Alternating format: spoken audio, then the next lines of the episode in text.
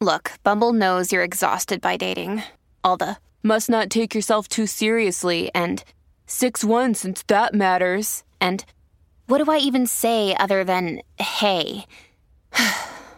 well, that's why they're introducing an all new Bumble with exciting features to make compatibility easier, starting the chat better, and dating safer. They've changed, so you don't have to. Download the new Bumble now. One of the best known classic novels in Chinese history is The Red Chamber, also known in English as The Story of the Stone. It's the great Chinese novel known in Chinese as Hong Lou Meng. Author name is Cao Xueqin. This is Ronald Egan, a professor of East Asian languages and cultures at Stanford University. The book was published in 1791. It's so celebrated that there's a whole field of scholarship dedicated to it, called Red Studies. There have been at least 14 cinematic adaptations of the novel. Little Women, by comparison, has seven. The 1988 adaptation is more than 12 hours long, the longest Chinese film ever made. And with each adaptation comes a new approach. About, I think, maybe eight or 10 years ago, a new serialized TV uh, version was going to be made. And the whatever company it was that was going to produce this was very clever. Instead of casting their show as usual, Hunan Television Company decided to hold a competition. Hundreds of thousands of hopefuls tried out for the main roles. The lucky few who made it past the first audition were entered into a year long televised competition. The actors competed in trials and elimination games. Finally, it was time to make the casting choice. And then the viewers got to vote. It was like America's Got Talent or The Voice, only really different. Can you imagine such a thing happening in the USA for an 18th century novel? I mean, who who would even try to mount such a such a thing, right? Because how many how many people would tune in to watch? But in China, this became a really a really hot item to tune in to watch because people are so excited about it. People know this novel very well and they have very strong feelings. Oh, this actor would be great. That actress would be is the wrong type, you know, for that role, right? Unfortunately, the director, Hu Mei, didn't agree with the audience's casting decisions. When she refused to accept the chosen cast, she was replaced. These are fictional characters, right? But they, they have a kind they have a kind of life of their own in, in Chinese culture, even today. Welcome to Writ Large, a podcast about how books change the world. I'm Zachary Davis. In each episode, I talk with one of the world's leading scholars about one book that changed the course of history. For this episode, I sat down with Professor Ronald Egan to discuss The Story of the Stone. This novel uh, almost unanimously would be considered by Chinese readers from the time it first began to circulate down to the present day as the finest piece of Chinese literature that was ever produced. The book was finished around 1750, during the Qianlong Emperor's reign, in the Qing dynasty. These times are remembered as high points of the Qing dynasty, a time of power, prestige, and social harmony. But this book tells a different story one of harmful traditions, political corruption, and intergenerational conflict. This is not a frivolous novel. You know, this is not just uh, escapist. This is about as far away from escapist as you could get, okay? Because it's really shining a very harsh light on things that are very worrisome, that are very bothersome. The novel is set at the end of the 17th and into the 18th century. The novel is centered on one family who lived in Beijing, a very wealthy, a very elite aristocratic family named the Jia clan. And the novel, over the course of 120 chapters, describes the life and the rise and eventually the decline of this great family who ends up in deep political trouble with the emperor and the court. Woven into that story is a love story, and the love story takes place, surprisingly uh, enough, among young members of the family. Really, they're not even adults, they're adolescents. The young people are cousins who live together in the family's large estate. In traditional China, cousins could marry if they didn't have the same surname. the girl's mother could be a member of the Jia family, but her father cannot be. So consequently, she has a different surname. So even though she's a first cousin, she's a potential future wife for the young man. And the crux of the love story is to see which of the many female cousins is going to end up getting betrothed to the young boy whose name is Bao Yu. So there are these two stories that are going on simultaneously the story of the lives of the young people who are maybe 13 or 14 when the novel opens, and maybe 19, which is fully marriageable age by the time the novel closes. And um, that story is embedded in this larger story of the fortunes of the clan. The story doesn't end well for Bao Yu and his love. The tragedy of that love story part of the novel is that eventually the young man is forced against his will to marry uh, a young woman not of his choice, not the one he really loves. And um, this is not just a disappointment in love, it actually brings about the death of the woman that he's really in love with, Daiyu, who he's not allowed to marry. And it ruins the young man's life too. He's married by trick to an alternate cousin, not not the one he would have preferred to marry. And um, when he realizes how he has been tricked, shortly thereafter, he leaves the family and becomes a Buddhist monk, which is, from the family's point of view, this is not very different from suicide, actually. And so it's it's not just a little youthful, you know, adolescent disappointment in love. It actually the novel depicts the destruction of these young people's lives by parents and grandparents and aunts and uncles who are cast in the novel in a very unfavorable light to be is quite uh, insensitive to the emotional preferences of their own children. Yeah and and the consequences are dire. So this book reminds me a little bit of Marcel Proust mm-hmm. in that it's not really about the plot. It's yes. about a lot of other things. Could you talk about some of the texture of the book? What what are some of the the details that um, readers over the centuries have found so rewarding? First of all, it presents a extremely rich texture of life in an age which is, let's face it, gone. This is the texture of life in Imperial China when Imperial China was at its height. Before Imperial China came to realize there were other civilizations and cultures beyond its borders that would, in the 19th century, begin to threaten it.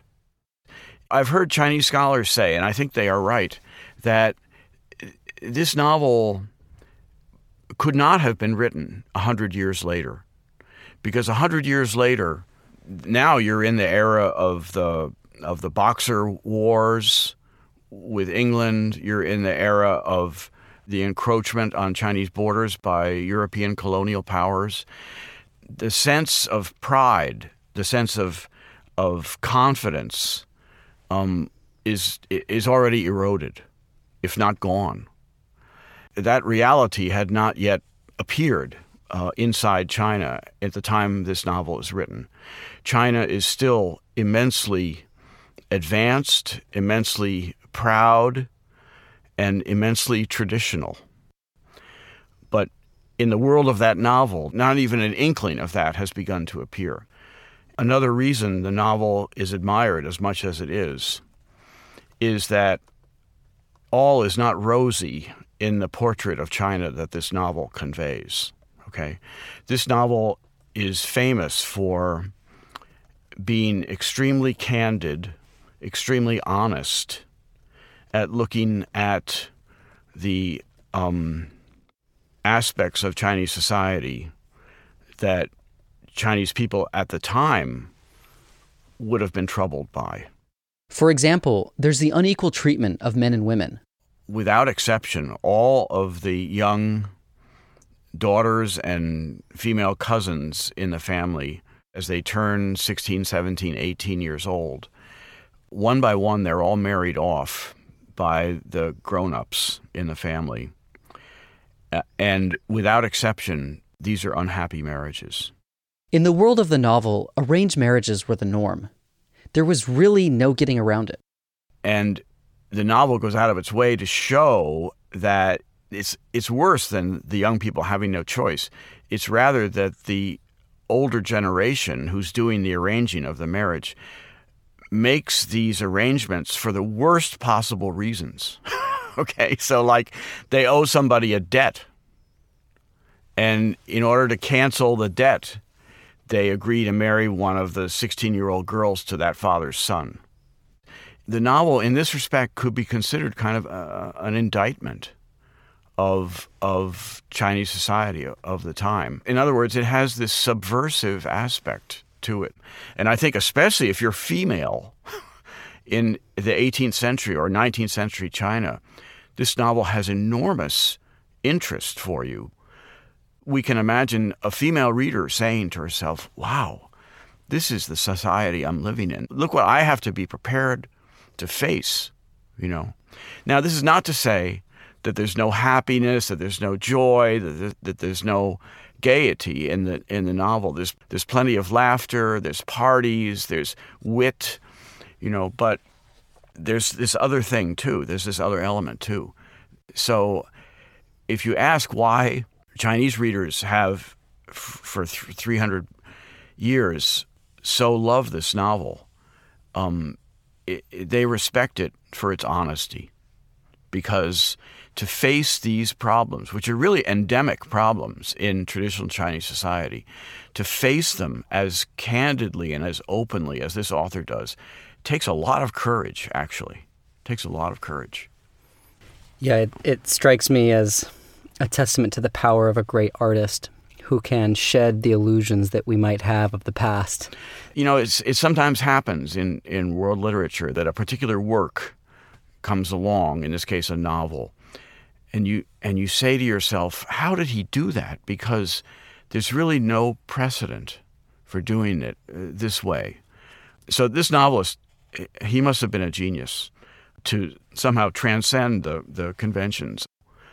There is earlier fiction in, in China. There's there are earlier novels, um, some excellent ones, but they don't begin to have the psychological depth or the uh, critical eye turned on society that, that this novel does. Who was the author? What do we know about his life? And what caused him to write this work of genius? We only know bits and pieces about the author's life. But what we do know, what we can reconstruct, it seems that to some extent, um, that this novel is based on the author's own family and his own family experiences and that's an experience of uh, decline and eventually disaster. Some of the worst things that happen to the family in the novel, including an imperial search and confiscation of their property toward the end of the novel, we now know that that happened to the author's family. And it probably happened when he was a young boy. Um, and so he has, uh, understandably, vivid memories of that. The author's father was a high official in the Qing court. Um, the author himself was not a high official, but the family has a hereditary title, and so they're well off. But beyond that, some scholars like to speculate that the young boy named Bao Yu, who is the hero of the uh, romantic uh, subplot, some scholars like to speculate that that is the author as an adolescent but that may or may not be true. So let's move now into a discussion of this book's longer term influence and impact. Apparently, Mao was a fan. Can you tell us about what we know about his admiration and, and its role in, in kind of communist leadership? Uh, he was a fan. He was a fan. He is said to have uh, read it several times, cover to cover. Um, one of the things that generally is so admired about the novel, and I have to imagine that this is one of the attractions it held for Chairman Mao, is the subtlety of the psychological portraits of these characters.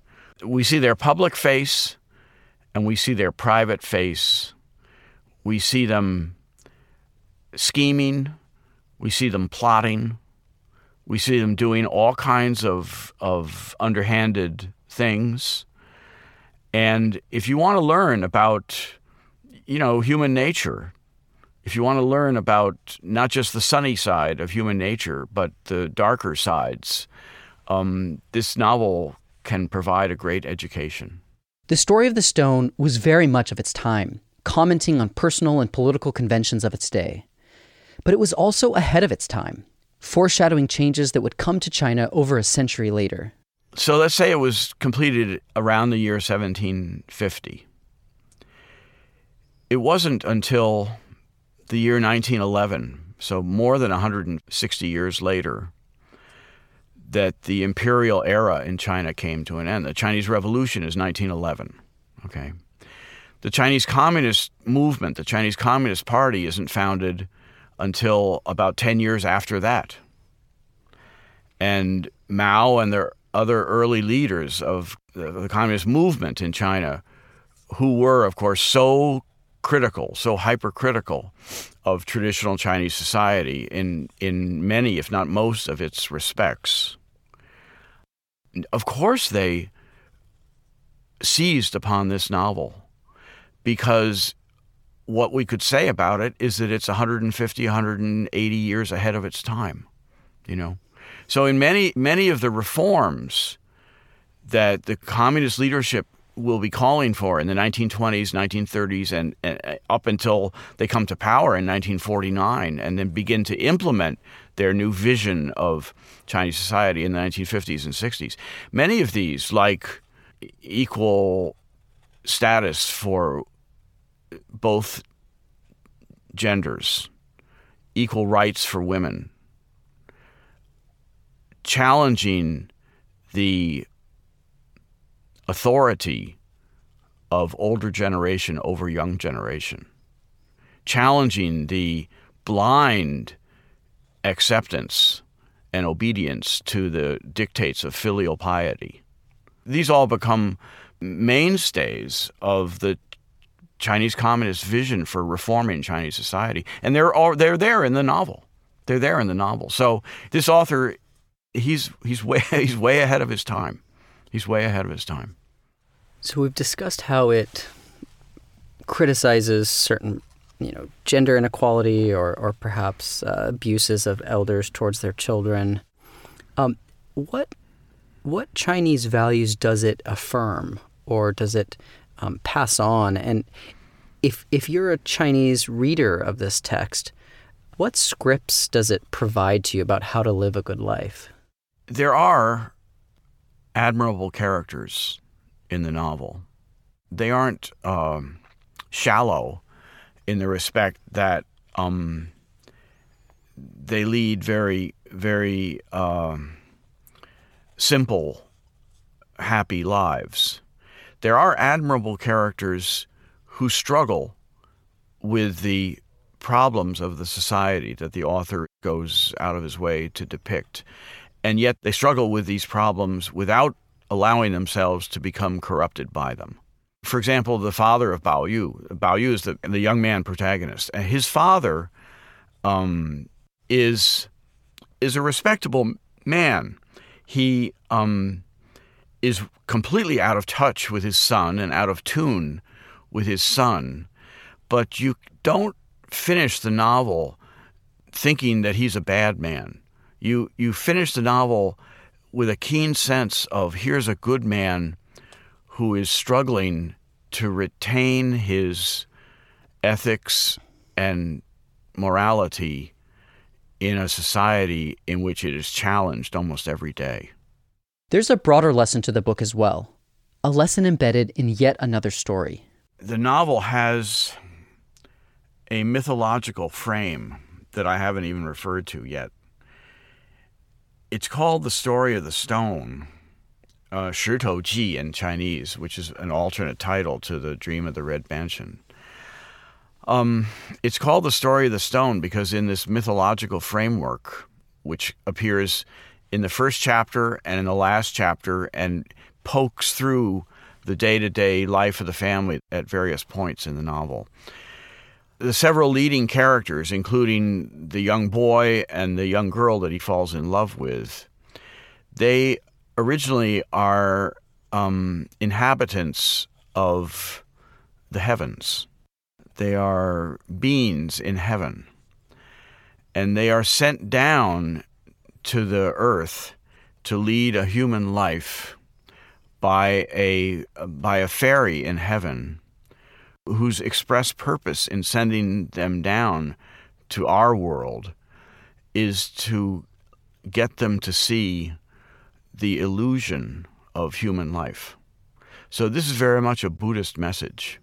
And I mentioned that at the very end of the novel, Bao Yu withdraws from society, rejects his family, and goes off and becomes a Buddhist monk. So that that's another way of, of thinking about this novel. It's a, a story about disillusionment with the world, especially with the aspects of the world um, concerned with prestige, material wealth, society's honor, etc., etc., which Buddhism, of course, has no patience for. We're told in the first chapter this is going to be a story about learning the illusion of life. Yeah, no, I think about. I mean, you could title this "The Illusion of a Big House." That's right. That's that right. Can be taken from you. That's right. By earthly power. That's right. That's right. Is there any other um, influence or impact of the book on Chinese or world culture that you would like to comment on? One of the features that is the most vivid in readers' minds as they read and after they finish the novel is the brightness, the sparkling quality of intelligence and wit that we see in the young girls in this novel.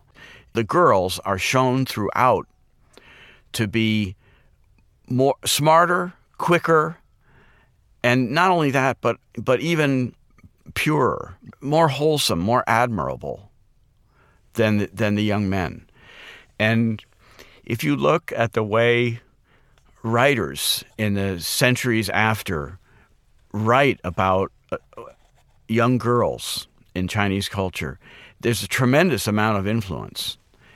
Um, because what this author does, of course, is that he, he captures this, this aspect of young female life at the stage of their lives when they are so carefree and they're so smart and they haven't begun to feel uh, the constraints that will be imposed upon adult women and and you know in in patriarchal Chinese society, which is the society our author lived in, to do this, to show the girls, you know, being smarter than the than the boy.